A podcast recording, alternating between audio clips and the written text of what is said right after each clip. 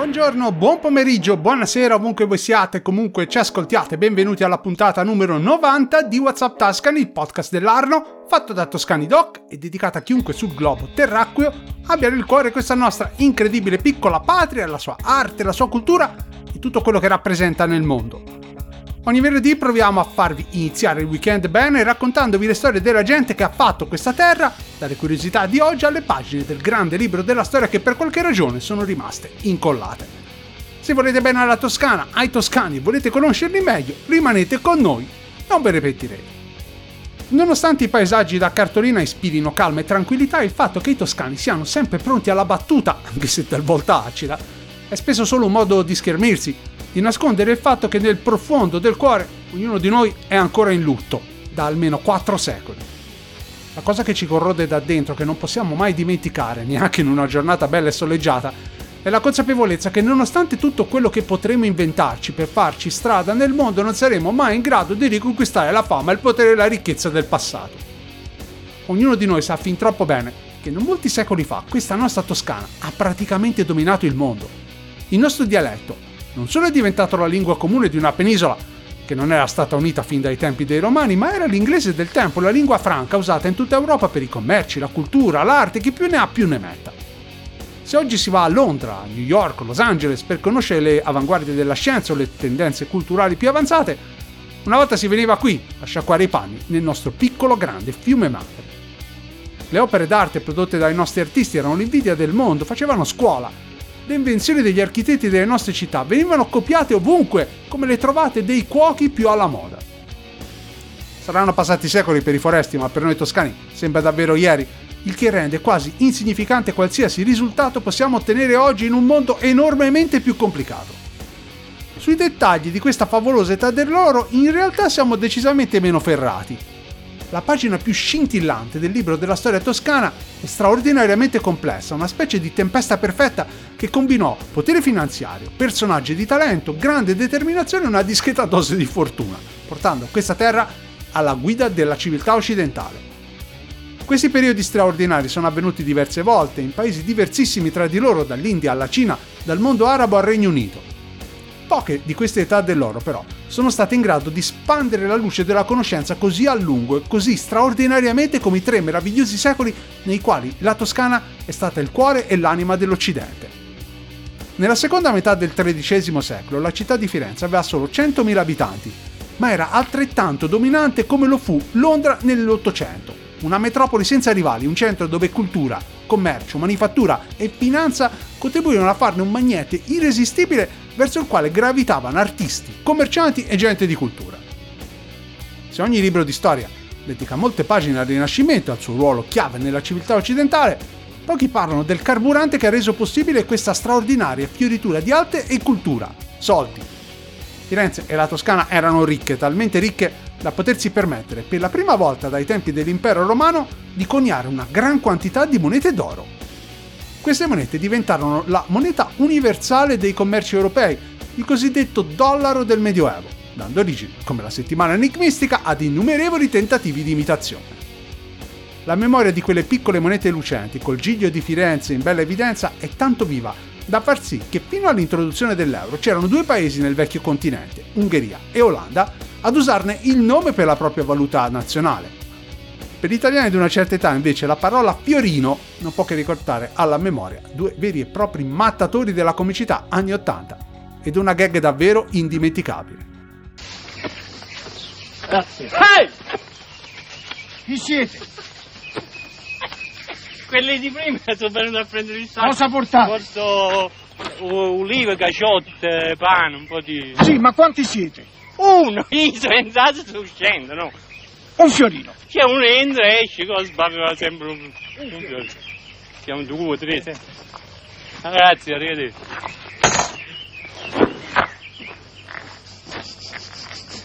Oh, ma la so, la, la... Mamma mia, come ho passato, guarda, guarda. Vieni. Senta. Ehi! Chi siete?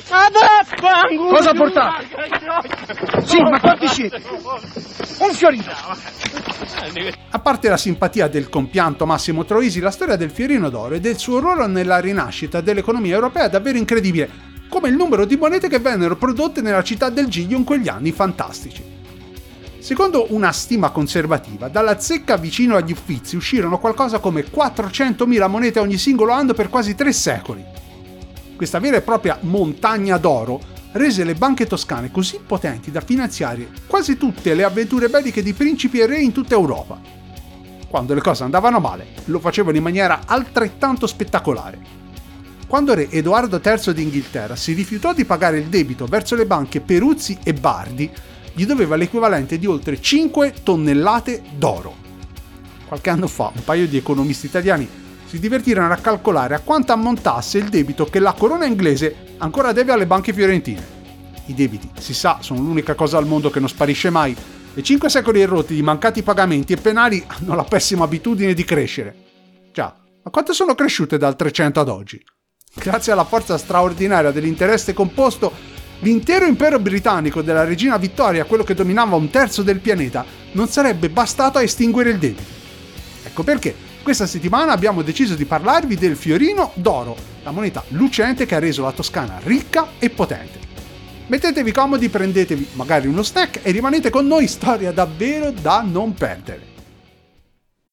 As humans, we're naturally driven by the search for better. But when it comes to hiring, the best way to search for a candidate isn't to search at all. Don't search, match with Indeed. When I was looking to hire someone, it was so slow and overwhelming. I wish I had used Indeed. If you need to hire, you need Indeed. Indeed is your matching and hiring platform, with over three hundred fifty million global monthly visitors according to Indeed data, and a matching engine that helps you find quality candidates fast. Ditch the busy work. Use Indeed for scheduling, screening, and messaging so you can connect with candidates faster. And Indeed doesn't just help you hire faster. ninety-three percent of employers agree Indeed delivers the highest quality matches compared to other job sites, according to a recent Indeed survey. And listeners of this show will get a seventy-five dollars sponsored job credit to get your jobs more visibility at Indeed.com slash podcast. That's Indeed.com slash podcast. Terms and conditions apply. Come capita di solito, per raccontarvi questa storia dobbiamo tornare indietro nel tempo, fino all'anno del Signore milleduecentocinquantadue, quando Firenze aveva ogni ragione per fare festa. Il grande nemico, quel Federico secondo, che i suoi sostenitori definivano Stupor Mundi, la meraviglia del mondo, era passata a miglior vita e i suoi due figli avevano ben pensato di scatenare una guerra fratricida per dividersi l'eredità, indebolendo pesantemente la fazione ghibellina. Firenze, da sempre guelfa, aveva fatto le pulizie di primavera cacciando a pedate buona parte dei sostenitori del Sacro Romano Impero. Senza il sostegno delle armate imperiali, Siena e Pisa erano state sconfitte pesantemente dalla coalizione guelfa ovunque, dal Mugello alla Piana Lucchese, fino alle porte del castello chiave del Basso Valdarno, quella Pontedera che mi ha dato i natali qualche secolo dopo. In questi anni Firenze sembrava inarrestabile e di lì a poco sarebbero cadute fior di roccaforti ghibelline, da Volterra a Monteriggioni, da Montecino a Montepulciano. Un entusiasmo espansionistico che Firenze avrebbe pagato molto caro qualche anno dopo a Montaperti. Le vittorie portarono nella città del Duomo parecchi ostaggi di rilievo, il che si traduceva sempre in riscatti favolosi, vere e proprie montagne di argento ed oro.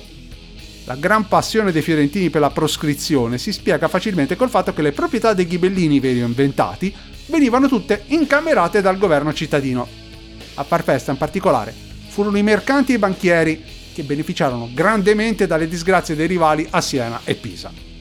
Questo fiume di denaro convinse molti a Firenze a guardare lontano alle immense ricchezze che si potevano guadagnare dall'altra parte del Mediterraneo. Quando si trattava di pagare le merci preziose che si sarebbero vendute alla grande a San Lorenzo, i mercanti avevano a disposizione però una moltitudine di monetine di poche valore fatte di rame, stagno, piccole quantità d'argento, il metallo che dominava il commercio europeo dalla caduta dell'impero romano d'Occidente. Queste monetine andavano bene quando dovevi comprare il pane, ma erano del tutto inadeguate a comprare un carico di spezie a Alessandria d'Egitto o seità a Costantinopoli. A parte il basso valore nominale, il problema era che ogni moneta aveva un contenuto d'argento estremamente variabile che si poteva verificare esattamente solo fondendo le monete.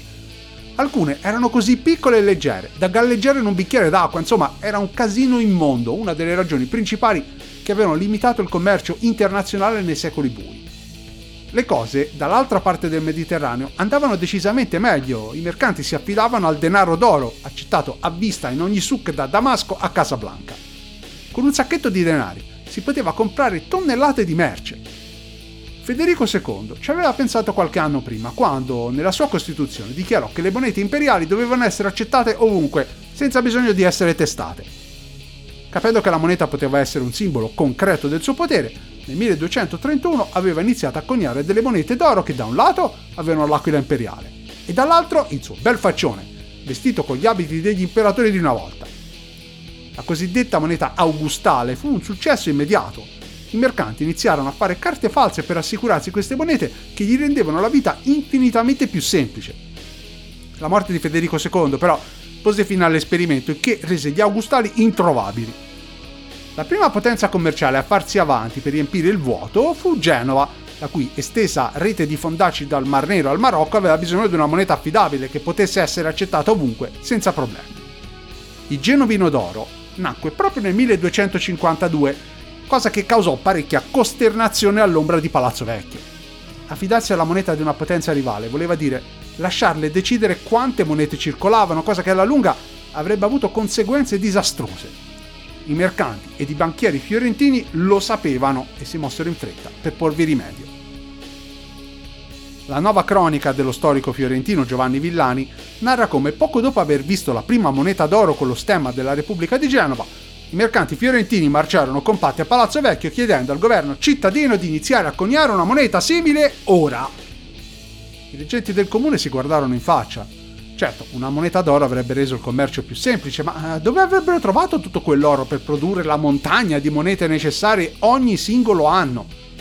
I metalli preziosi da sempre andavano e venivano, passando da periodi di grande abbondanza ad anni di penuria assoluta.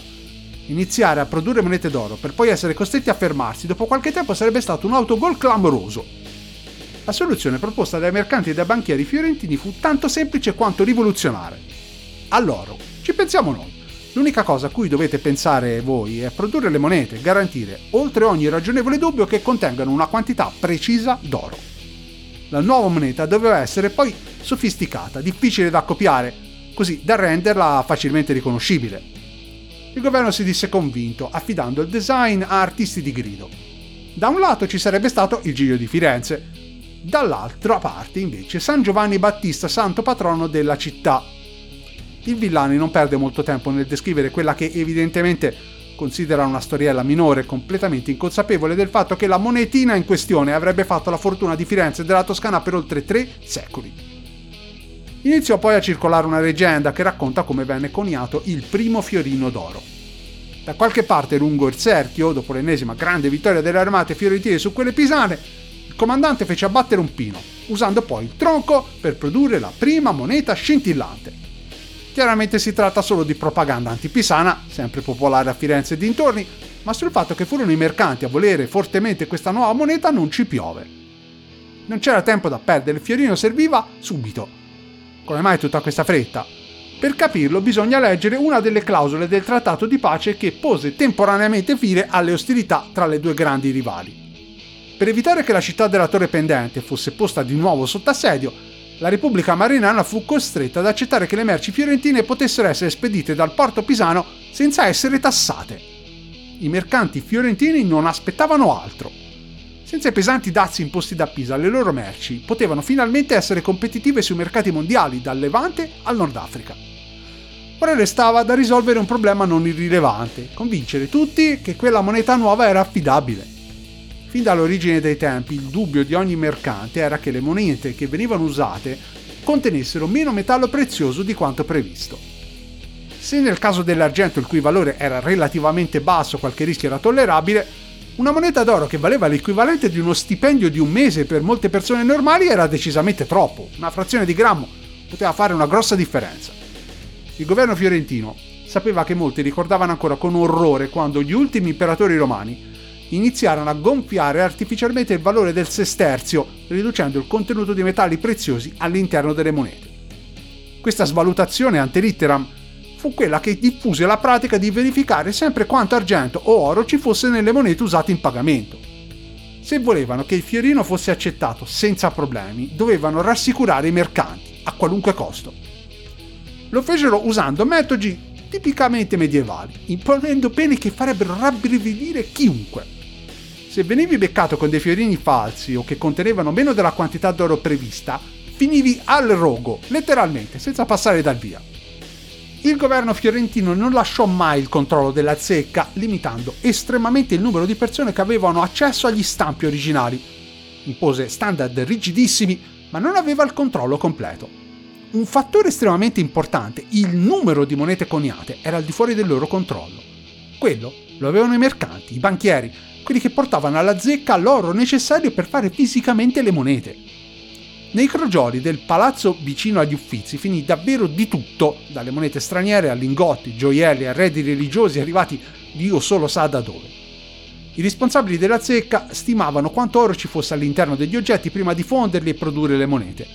Prima di riconsegnarle al mercante che gli aveva fornito l'oro, ne trattenevano qualcuna per coprire i costi di lavorazione e per pagare gli stipendi a chi lavorava per mantenere la qualità dei fiorini costante e garantita. Fu così che nacque il cosiddetto signoraggio, la tassa nascosta sul denaro circolante che gode tuttora di ottima salute anche ai nostri tempi, quando gran parte della moneta è un numero su un computer. Alla fine però fu proprio l'assoluta serietà dei responsabili fiorentini nel proteggere le proprie monete a garantirne il successo internazionale. Invece di dover controllare ogni singola moneta, i mercanti europei iniziarono a ragionare in termini di fiorini, dandone per quasi scontato il valore. Specialmente quando si trovavano in una città straniera, non doversi affidare all'onestà del cambiavaluta all'angolo di una strada era un enorme passo in avanti. Visto il successo iniziale, a partire dal milleduecentonovantaquattro a Firenze si iniziò a pensare anche ai grandi mercanti, quelli che muovevano grosse somme di denaro. Per loro la zecca iniziò a produrre dei sacchetti contenenti un numero preciso di monete, verificate una per una da ufficiali destinati a questo scopo, i quali apponevano poi un sigillo di garanzia. Questi sacchetti di cuoio sigillati passarono di mano in mano ovunque nel mondo senza mai essere toccati, rimanendo intonsi. Alcune di queste sacche di cuoio furono usate per più di due secoli, quando vennero progressivamente sostituite dalle più pratiche lettere di credito. Senza questo metodo di pagamento affidabile e certificato, l'esplosione del commercio europeo dei secoli successivi sarebbe stata del tutto impossibile. Insomma, alla fine, senza il fiorino d'oro, non ci sarebbe stato il Rinascimento o la stessa era dell'esplorazione. Non male per una monetina di pochi grammi. Tutto molto bello, tutto molto affascinante, ma da dove venne tutto l'oro usato per questi benedetti fiorini? Come capita spesso per tante domande semplici, anche in questo caso non ci sono risposte altrettanto semplici. Non sappiamo nemmeno quanti fiorini sono stati prodotti in tutto. A partire dal milletrecentotre furono contati uno per uno, ma niente per i primi cinquanta anni precedenti, quando il fiorino diventò la moneta di scambio in tutta Europa. Produrre le monete era forse il meno. Anche se si usavano un numero estremamente limitato di punzoni ufficiali, le pochissime istituzioni che potevano coniare fiorini d'oro erano perfettamente in grado di produrne decine di migliaia all'anno. Moltiplicate questo numero per quasi tre secoli di lavoro continuo e potete iniziare ad avere un'idea di quante monete stiamo parlando. Anche se ogni fiorino conteneva solo tre grammi e cinquecentotrentasette millesimi d'oro a ventiquattro carati, stiamo parlando di tonnellate su tonnellate su tonnellate.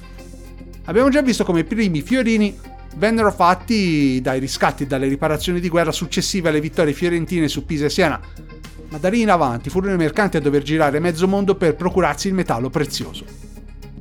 Sebbene molti libri di storia, malati di eurocentrismo, lo trattino come una nota a margine, gran parte dell'oro che alimentò la crescita dell'economia europea a quei tempi veniva da un posto decisamente lontano, oltre l'orizzonte dei normali cittadini europei, le sabbie aurifere dei grandi fiumi africani.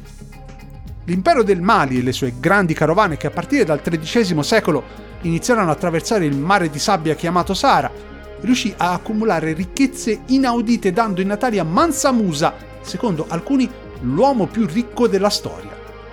L'impero, che si estendeva dall'Atlantico fino alla favolosa città di Timbuktu, secondo alcuni controllava metà di tutto l'oro esistente nell'antichità, dando origine alla leggenda della città dai tetti d'oro, che avrebbe poi trovato terreno fertile nell'America diventando il favoleggiato Eldorado. In realtà le carovane dei mercanti maliani, oltre a tonnellate d'oro, trasportavano sui propri dromedari, i primi animali in grado di affrontare l'inferno del Sahara senza morire dopo pochi giorni, un genere di prima necessità che all'epoca era incredibilmente prezioso, il sale. Oro, avorio e purtroppo schiavi. erano tutti estremamente richiesti nei mercati del Nord Africa, dove i mercanti fiorentini li aspettavano pronti con i loro tessuti di lana e gli altri manufatti della capitale toscana. Da Tunisi ad Algeri, sebbene preferissero usare il loro denaro d'oro, i mercanti non ebbero problemi ad adottare le strane monete venute dall'altra parte del Mediterraneo. Certo, il fatto che avessero sopra l'icona di un santo non li entusiasmava. In fondo, nell'Islam la rappresentazione artistica di esseri viventi è strettamente haram, proibita. Ma allora, come ai tempi di Roma, pecunia non olet, specialmente quando è fatta di oro zecchino. Il fatto che gli stessi mercanti pisani furono col tempo costretti ad usare le monete fatte a Firenze causò più di un problema. Una storia che si raccontava al tempo narra di come i mercanti pisani, che godevano di ottima reputazione a Tunisi, provarono a gettare fango sui rivali fiorentini definendoli i nostri beduini, una popolazione detestata allora come oggi dagli abitanti delle città della costa. Questi zoticoni, nati lontano dal mare, però, avevano argomenti molto convincenti da contrapporre alle chiacchiere dei pisani, sacchi di monete d'oro. Alla fine, come succede sempre, furono i soldi a fare la differenza, anche in termini di immagine. Firenze aveva il fiorino d'oro, Pisa un bel niente di niente. Ai fiorentini fu consentito di costruire un proprio fondaco, una sorta di magazzino-negozio, nel quale potevano conservare le proprie merci senza pagare niente ai rivali pisani, che avevano approfittato per secoli di questo privilegio. Alla fine furono in grado di costruire la propria chiesa a Tunisi, che rimase il centro della comunità toscana per secoli. Pisa era ancora sul mercato, ma sempre meno rilevante. I soldi, specialmente quando sono fatti d'oro zecchino, vincono sempre. What if you could have a career where the opportunities are as vast as our nation? Where it's not about mission statements, but a shared mission. At U S Customs and Border Protection, we go beyond to protect more than borders. From ship to shore, air to ground, cities to local communities, C B P agents and officers are keeping people safe. Join U S Customs and Border Protection and go beyond for something far greater than yourself. Learn more at c b p dot gov slash careers. Una delle ragioni del successo del fiorino d'oro fu il fatto di contenere una quantità molto specifica e certificata di oro a ventiquattro carati, tre grammi e cinquecentotrentasette millesimi, né uno in più né uno in meno. Questo rende molto semplice calcolare il valore attuale di un fiorino d'oro, lasciando da parte il fatto che si sta parlando di monete del grande valore numismatico. Al cambio di oggi siamo attorno ai duecentosei euro, centesimo più centesimo meno. Non sembra molto, ma considerato che stiamo parlando di una monetina all'apparenza insignificante, non era affatto male. Sapere il controvalore esatto ci consente poi di convertire i prezzi di ogni genere di merce conservati negli archivi in valuta a noi familiari. D'altra parte, niente batte l'oro quando si tratta di mantenere il valore intatto a distanza di molti secoli. Visto che i soldi erano altrettanto importanti allora come oggi, non stupisce il fatto che le cronache siano piene di riferimenti ai soldi. Nella prima metà del quattordicesimo secolo, la città di Firenze spendeva la bellezza di ottomilaquattrocento fiorini ogni anno per mantenere una delle forze di sicurezza cittadine, composte da cinquanta cavalieri e cento fanti. Anche un rapido conto mentale dovrebbe farvi rendere conto di quanto poco guadagnassero questi soldati. Le cose non migliorarono affatto nel secolo successivo, quando il fante di una delle tante compagnie di ventura che si scannavano nelle campagne italiane non guadagnava più di tre fiorini al mese. Dato che vivere con un salario così misero era praticamente impossibile, si capisce perché la vera passione dei soldati all'epoca fosse il saccheggio sportivo di villaggi e città. Per giustificare il fatto che rischiavi la vita ogni singolo giorno, ci voleva almeno la prospettiva di fare qualche soldo da mettere da parte per la vecchiaia, o più probabilmente lasciare alla tua vedova. Il cavallo per un capitano della milizia cittadina costava circa cinquanta fiorini, mentre uno per un cavalleggero normale era più economico, solo trenta. Gli stessi condottieri iniziarono a firmare contratti con le varie città per vendere i servigi delle compagnie di ventura, contratti dal controvalore sempre espresso in fiorini. Quando il primo novembre millequattrocentoquarantotto il duca di Milano Francesco Sforza mise sotto contratto la compagnia del marchese Guglielmo del Monferrato, per avere i suoi settecento lancieri e cinquecento fanti non pagò che seimilaseicento fiorini al mese, davvero un prezzaccio secondo me. trent'anni prima, il condottiero Braccio da Montone venne pagato ancora meno dal Papa. Per tenere le popolazioni delle campagne sotto controllo, i suoi millecento lancieri vennero pagati solo duemilanovecento fiorini al mese. Chiaramente questa equivalenza grossolana non tiene conto del valore di tanti generi di prima necessità all'epoca, molto diverso dai nostri tempi, che potrebbe spingere a conclusioni affrettate, ma comunque è molto curioso. A parte questi contratti particolari, avere il prezzo in fiorini ci aiuta a capire quanto certe condanne politiche fossero mirate a causare l'assoluta rovina di questo o quel personaggio.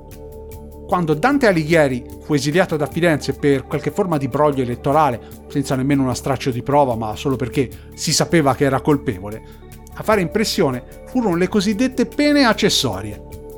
A parte perdere i diritti civili e essere condannato al confine in casa per due anni, il governo fiorentino gli affibbiò una multa colossale, cinquemila fiorini d'oro. Magari, invece di pagare, avrebbe potuto comprarsi per un paio di mesi i servigi di Braccio da Montone e farsi una bella guerretta privata. Così, tanto per vedere l'effetto che fa. Tutto aveva un prezzo, dai castelli alle città. Quando la famiglia Guidi vendette il castello di Romena, nelle colline del Casentino, ottenne la somma di novemilaseicento fiorini d'oro. Non male, specialmente considerato il fatto che per questo prezzaccio non solo avevi le mura, il fossato, ma anche tutto quello che si trovava sul territorio del castello, persone incluse. I trecento contadini che vivevano nel villaggio erano, a quanto pare, una specie di extra. Come succedeva in Russia fino al secolo scorso, se compravi un terreno, la gente che ci abitava era inclusa nel prezzo. Non so se la gente faceva imbrogli sul numero di abitanti di questo o quel feudo, come raccontato dal romanziere russo Nikolai Gogol nel suo famoso romanzo Le anime morte, ma la cosa fa sicuramente impressione. A passare di mano non erano solo villaggi e castelli isolati, ma intere città. Quando nel milletrecentocinquantuno Firenze acquistò dalla regina Giovanna di Anjou l'intera città di Prato, la pagò la bellezza di diciassette mila cinquecento fiorini di buono e puro oro. Ironico, considerato che era lo stesso governo di Firenze a garantire della bontà dei fiorini che stava usando come pagamento. Non so come la vedete voi, ma il solo castello edificato dall'imperatore Federico secondo, che domina tuttora il centro storico di Prato, mi sembra valere parecchio di più. Il resto della città, a quanto pare, valeva quasi niente.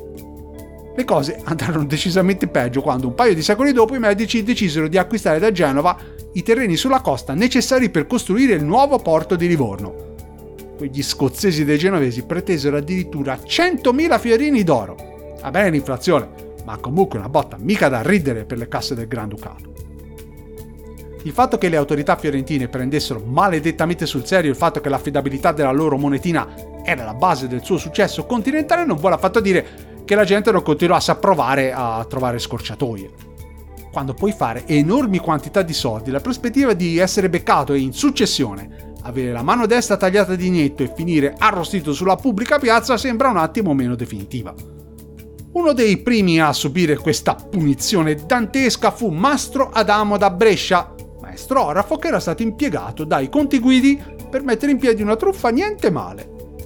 Riducendo il titolo dell'oro nei fiorini da ventiquattro a ventuno carati, si sarebbero messi in tasca un fiorino ogni otto di quelli che producevano, senza che le monete fossero distinguibili da quelle normali. La truffa continuò indisturbata per qualche tempo, esattamente fino a quando fu proprio Mastro Adamo a pensare di spendere qualcuno dei fiorini tarocchi proprio a Firenze. Errore madornale, enorme. I mercati fiorentini intuirono subito che qualcosa non andava e lo denunciarono subito alle autorità. Lo scandalo fu enorme, tanto da convincere lo stesso Dante Alighieri a riservare all'orafo bresciano e ai suoi datori di lavoro uno dei posti nelle Malebolge, l'ottava cerchia infernale riservata a chi si fosse reso colpevole in vita di frode. Il suo contrappasso? Vivere con il corpo deformato dall'idropisia, con la pancia gonfia a dismisura, disperatamente cercando sollievo alla sete e inseguendo un goccio d'acqua che non riuscirà mai a raggiungere. A quanto pare, per il divin poeta, essere arrostito vivo non era abbastanza per un crimine così grave. Mastro Adamo e soci dovevano soffrire fino alla fine dei tempi. Anche Giovanni Boccaccio nel suo Decamerone parla di falsari, ma con un tono decisamente meno truculento. Una delle sue novelle racconta la triste storia di un oste e di come si fosse ritrovato cornuto e mazziato dopo una proposta indecente finita malissimo.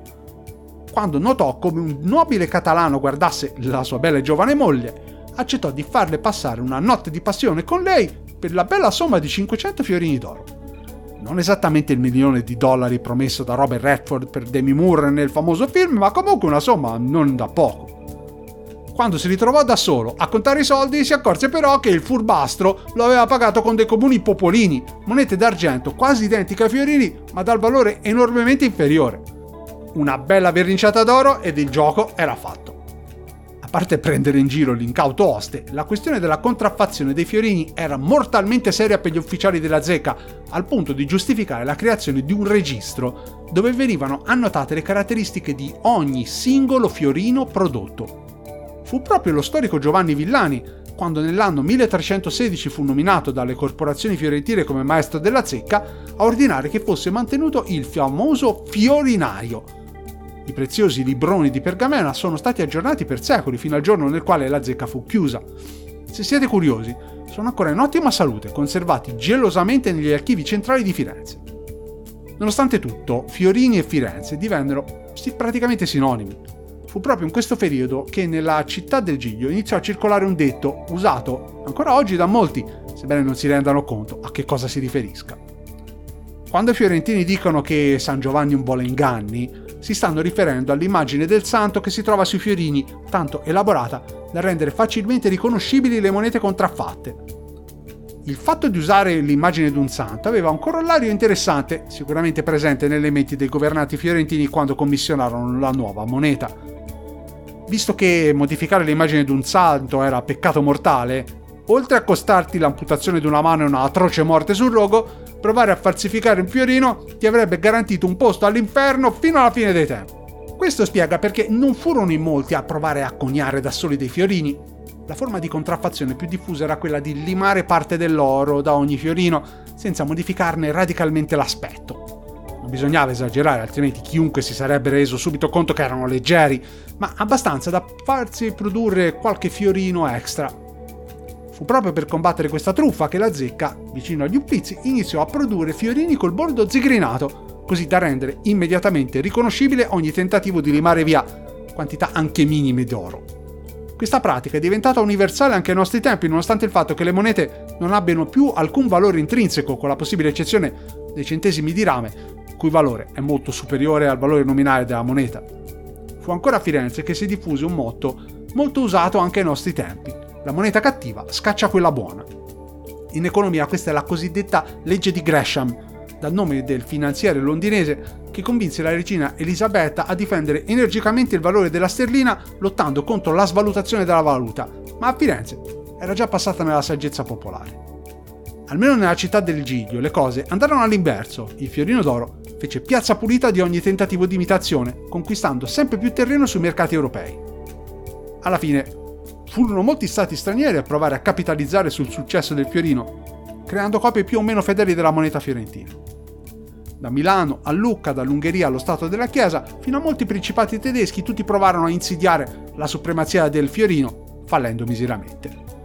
Alla fine, nella Germania centro-meridionale si iniziò a usare una moneta d'argento molto più grande, dal valore equivalente a un fiorino d'oro. Da Francoforte alla Baviera, dall'Austria alle Province Unite, che sarebbero diventate poi i Paesi Bassi, per secoli si è continuato ad usare questo fiorino.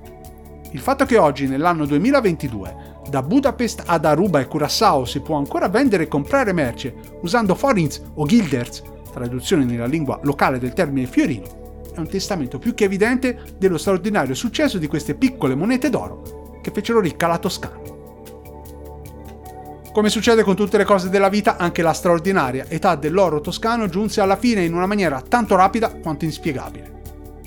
Ben prima del milleottocentocinquantatré, quando l'ultimo Granduca di Toscana, Leopoldo secondo di Lorena, fece produrre gli ultimi fiorini d'oro col giglio e l'icona di San Giovanni Battista, il dollaro del Medioevo era scomparso dai mercati mondiali. Il declino di questa moneta tanto dominante fu in gran parte dovuto a un clamoroso autogol da parte della famiglia Medici. A partire dal millecinquecentotrenta, accanto allo storico fiorino, Firenze iniziò a produrre un'altra moneta d'oro, lo scudo, copia del francese Écu d'or au soleil, la moneta col sole su un lato e lo stemma della Casa Reale di Francia sull'altro, che stava guadagnando popolarità sui mercati. Dopo tre anni di difficile convivenza, la zecca fiorentina smise di coniare fiorini nuovi affidandosi solo agli scudi. Per molto tempo le monete col giglio continuarono a essere scambiate in tutta Europa, ma alla fine sparirono dalla circolazione. Vi sento già lì sulle vostre poltrone che gridate: ma che cavolo stavano pensando i Medici? Perché mai abbandonare una moneta che da tre secoli era considerata da tutti buona come l'oro? La risposta è tanto semplice quanto incomprensibile: politica e uno smisurato ego. Ai Medici il fiorino non piaceva nonostante ne avessero accumulati a sacchi nei propri forzieri. La moneta col giglio rappresentava la Repubblica, lo spirito imprenditoriale borghese che aveva fatto Firenze ricca e potente, l'età dell'oro delle banche, dei mercanti, degli imprenditori, la stessa epoca che aveva reso i Medici la famiglia più potente e rispettata in città. Alessandro, non ancora Granduca, non aveva alcun interesse a usare una moneta che puzzava di vecchio, voleva qualcosa che lo stesso Lorenzo il Magnifico non aveva mai avuto, una moneta a sua immagine e somiglianza. Erano tempi nuovi e lui era un principe della nuova generazione, plasmato dalle dottrine del suo maestro Niccolò Machiavelli. Uno come lui aveva bisogno di cose nuove, moderne. Il principe di Machiavelli non poteva avere una moneta con la faccia di un santo, voleva il suo di faccione, in bella evidenza. Per questo che, quando si trattò di fare il ritratto che sarebbe stato usato su tutte le monete fiorentine, non badò certo a spese, assoldando niente po' di meno che Benvenuto Cellini, forse lo scultore più famoso del suo tempo. Voleva che la sua immagine fosse straordinaria, che lo facesse sembrare il vero erede degli imperatori di Roma. Col tempo, le monete tornarono d'argento invece che d'oro purissimo. Firenze e la Toscana non erano più il centro del mondo, il Mediterraneo stava tornando ad essere un lago insignificante, il mondo stava guardando oltre, lasciandosi dietro le potenze del passato. La fine del fiorino d'oro fu un altro segno della fine di un'epoca gloriosa, del fatto che si stava chiudendo un periodo splendido della storia toscana. L'età dell'oro era finita e probabilmente non sarebbe mai tornata. La Toscana ricorderà sempre quei giorni straordinari quando le proprie monete erano la moneta universale della cristianità, quando i mercanti dettavano leggi ovunque e le banche decidevano dei destini di interi paesi con tristezza e nostalgia. Le monetine d'oro ci sono ancora, a ricordarci come questo piccolo angolo del mondo riuscì a diventare così potente da gettare un'ombra enorme dalla quale fatichiamo ancora oggi ad uscire. Il fatto che siamo ancora qui a provare a farci strada nel mondo, a provare a raggiungere quelle straordinarie vette, è il testamento evidente che lo spirito dei toscani può sopravvivere davvero a tutto.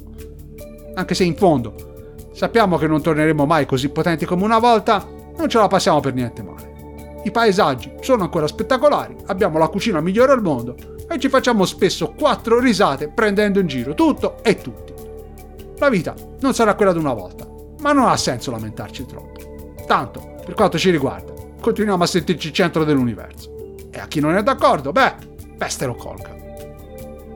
Questo è tutto per questa settimana, speriamo davvero che la storia della moneta che ha fatto la Toscana vi sia piaciuta. Fateci sapere cosa ne pensate mandandoci un messaggio diretto sui nostri profili social o una mail all'indirizzo podcast at larno punto it. I link li trovate come sempre in descrizione.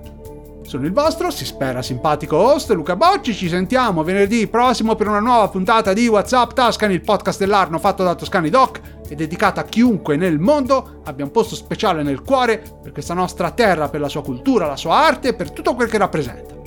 Grazie mille per essere arrivati fino alla fine dell'episodio e come al solito, ciao ciao gente!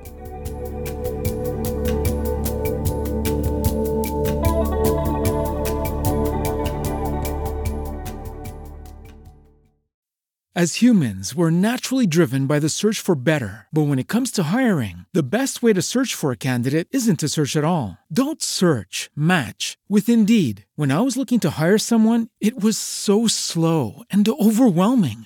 I wish I had used Indeed. If you need to hire, you need Indeed. Indeed is your matching and hiring platform, with over three hundred fifty million global monthly visitors according to Indeed data, and a matching engine that helps you find quality candidates fast. Ditch the busy work. Use Indeed for scheduling, screening, and messaging so you can connect with candidates faster. And Indeed doesn't just help you hire faster. ninety-three percent of employers agree Indeed delivers the highest quality matches compared to other job sites, according to a recent Indeed survey. And listeners of this show will get a seventy-five dollars sponsored job credit to get your jobs more visibility at Indeed.com slash podcast. That's Indeed.com slash podcast. Terms and conditions apply.